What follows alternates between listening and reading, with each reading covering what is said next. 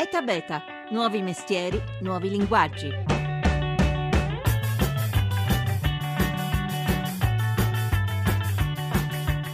Racconto questa Rebirth House, questa casa, questa vecchia cascina che ho ristrutturato per farla diventare una casa passiva. Anzitutto una casa che rispetta l'ambiente perché vuole essere indipendente dai combustibili fossili, vuole in qualche modo produrre reddito perché è una casa senza bollette, costruita in modo che fosse esposta a sud, quindi prendendo il più possibile il porto del sol solare, nessuna apertura a nord, per cui abbiamo circondato questa casa con un cappotto, tutto è fatto con fibre naturali, quindi con calce, fibra di legno e fibra di cellulosa, in modo tale da evitare i dispersione di calore. E l'altra operazione che abbiamo fatto è l'ampliamento delle superfici finestrate in modo da catturare il sole e le finestre sono state sostituite con vetri, con triplo vetro. Per quanto riguarda l'illuminazione stilizziamo un impianto fotovoltaico e insomma tante piccole soluzioni che ci permettono di essere indipendenti.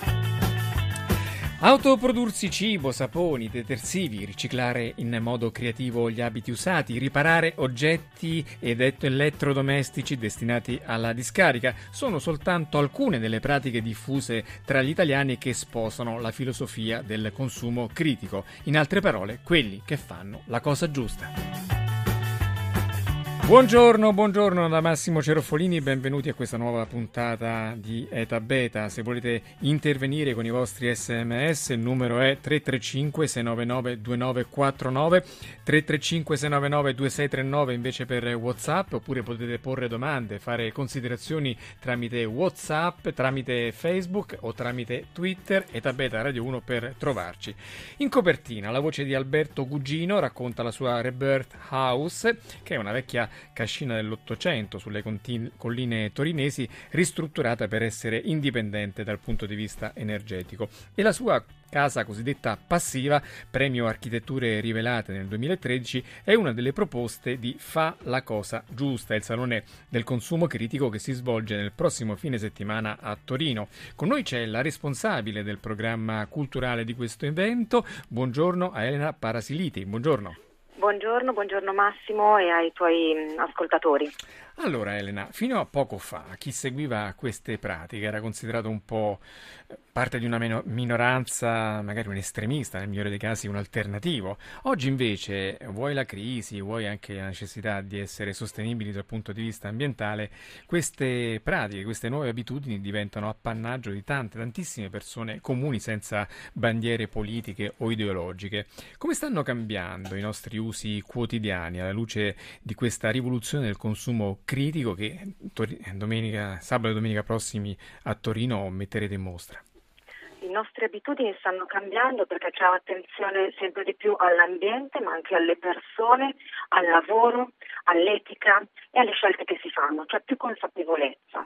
Ed è proprio così, è proprio vero, non è più legata una scelta legata a un'ideologia ehm, o a un credo particolare, ma è una possibilità che viene data a tutti, perché i cambiamenti abbracciano la vita di ognuno di noi a 360 gradi e quindi c'è chi sceglie di essere più attento a come mangia, c'è chi sceglie di essere più attento a come si veste o a che detersivi utilizza o a riciclare e, e riutilizzare le cose che invece andrebbero buttate. Quindi proprio abbraccia a 360 gradi la nostra quotidianità e questo è il grande cambiamento. Ecco, tra l'altro, come dire, un riscontro c'è sui giornali di oggi che riportano la notizia che un'azienda che è proprio un po' agli antipodi della vostra filosofia, la Coca-Cola, negli ultimi otto anni ha perso il 20% del suo fatturato nel mondo proprio perché le persone sono più attente, in questo caso, alle troppe calorie che ci sono in ogni lattina di Coca-Cola. Pensate, sono sette bustine da caffè messe lì in questi, in questi 33 eh, millilitri. Insomma, come dire, è una mm, rivoluzione che poi ha un impatto economico molto forte, però si stanno spostando i consumi. Elena?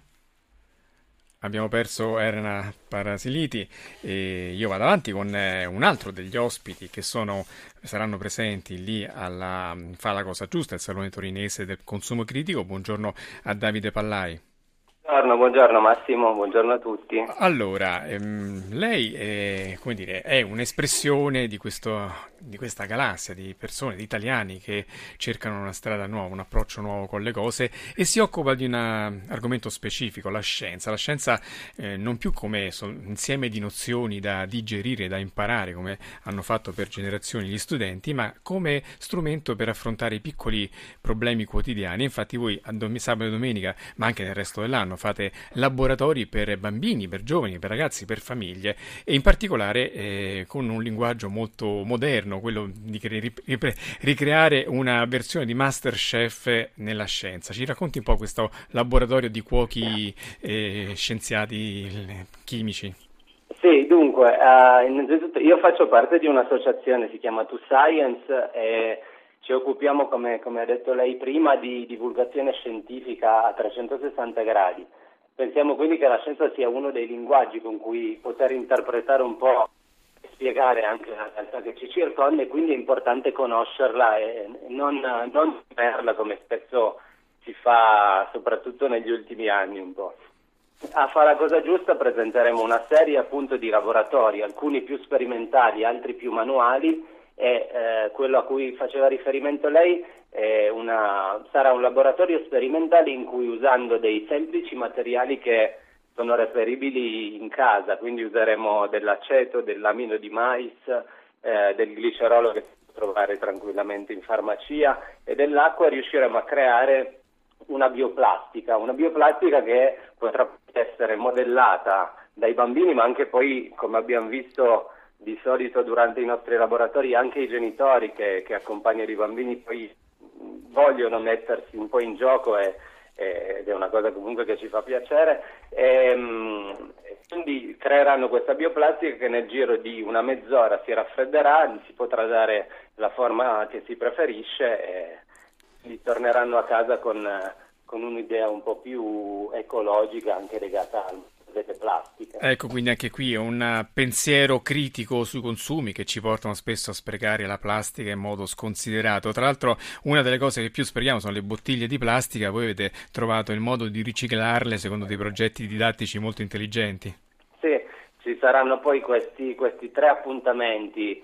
Eh, di, di, scienza manuale, abbiamo intitolato i laboratori in bottiglia la scienza, in cui partendo da una bottiglia di plastica, quindi da 50 a 45-50 grammi di plastica, quanta scienza riusciamo a spiegare con, con 50 grammi di plastica e quindi abbiamo pensato a una serie di oggetti che servono a spiegare dei principi scientifici. Ad esempio, eh, potremmo fare un razzo alimentato ad aceto bicarbonato che riesce ad arrivare anche a 5-6 metri di altezza, infatti vediamo se farlo perché poi un po' rischioso, poi potremmo provare a proporre un'automobile eh, a propulsione eh, che funziona ad aria, quindi usando dei palloncini, delle cannucce da, da installare all'interno della bottiglia in maniera molto semplice.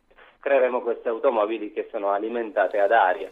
Si può spiegare il principio dei vasi comunicanti usando due mezze bottiglie e così via. Quindi ci sono una serie di esperimenti che si possono eh, si possono fare, si possono realizzare a partire da, da, una bottiglia. Ecco, quindi non solo un atteggiamento rispettoso per l'ambiente, perché le bottiglie non si sprecano, ma anche una visione nuova che porta la scienza da materia di studio noiosa a strumento indispensabile per affrontare le sfide del futuro. Allora abbiamo recuperato Elena Parasiliti. Elena, la domanda cui, su cui ci siamo persi era quella della Coca-Cola, che ha perso il 20% negli ultimi otto anni delle sue lattine eh, gasate passate perché le persone sono più attente al, mm, appunto, alle calorie che le bevande contengono.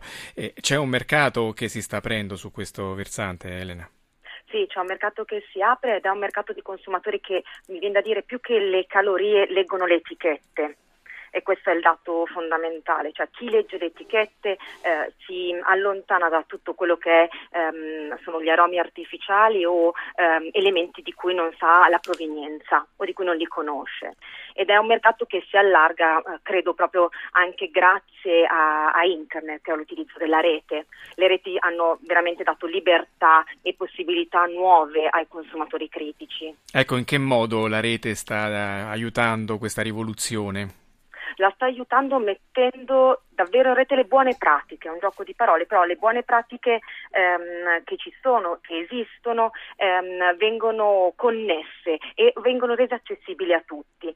Eh, pensiamo a, adesso ci si scambia su internet, ci scambiano il, l'ospitalità in case o divani, ma anche il cibo nel frigorifero per evitare che venga buttato, si recuperano oggetti usati che altrimenti finirebbero in discarica, si scoprono ricette per ad esempio eh, fare detersivi o mm, prodotti per l'igiene personale in casa attraverso An- l'autoproduzione. Anche video per eh, dire, processi di tutorial per seguire passo passo tutti i procedimenti e questo fenomeno sta mettendo in piedi una filosofia, anche un atteggiamento che possiamo definire anche di orgoglio del saper fare che forse fino a qualche tempo fa non esisteva, dove si, privile- si privilegiavano le professioni e le attitudini più di concetto, si diceva una volta, no? il, il saper fare, l'orgoglio del saper fare e una bella manifestazione che sabato e domenica avrete di questa tendenza è la Restart Party. Che cosa sono i Restart Party?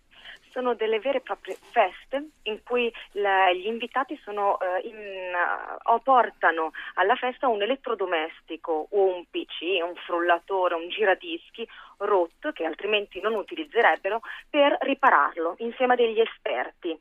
Mm, e quindi poi mm, cosa, cosa, mettono in piedi questi fenomeni? Al di là del fatto che ripari un oggetto che altrimenti butteresti, creano proprio uno spirito una... nuovo no? nelle persone. Sì, cre- creano una community, ma nel vero senso della parola, cioè relazione, incontri e possibilità di, di cambiamenti. Ma la cosa interessante è che in quelle occasioni il sapere, il saper fare si mette insieme alla relazione e eh, crea nuove opportunità anche di lavoro.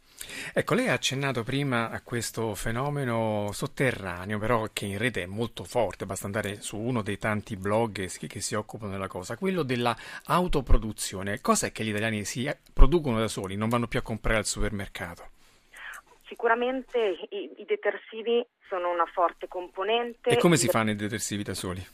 Ah, con um, soda caustica sicuramente e anche con aromi naturali. Mm. È interessante perché non è qualcosa di assolutamente fuori dalla nostra portata, i procedimenti sono semplici, ci sono tanti tutorial come accennavi eh, tu il, um, prima, tutorial su internet ed è interessante perché sono eh, poi sicuri per le persone. Perché? Perché prendono eh, elementi della natura.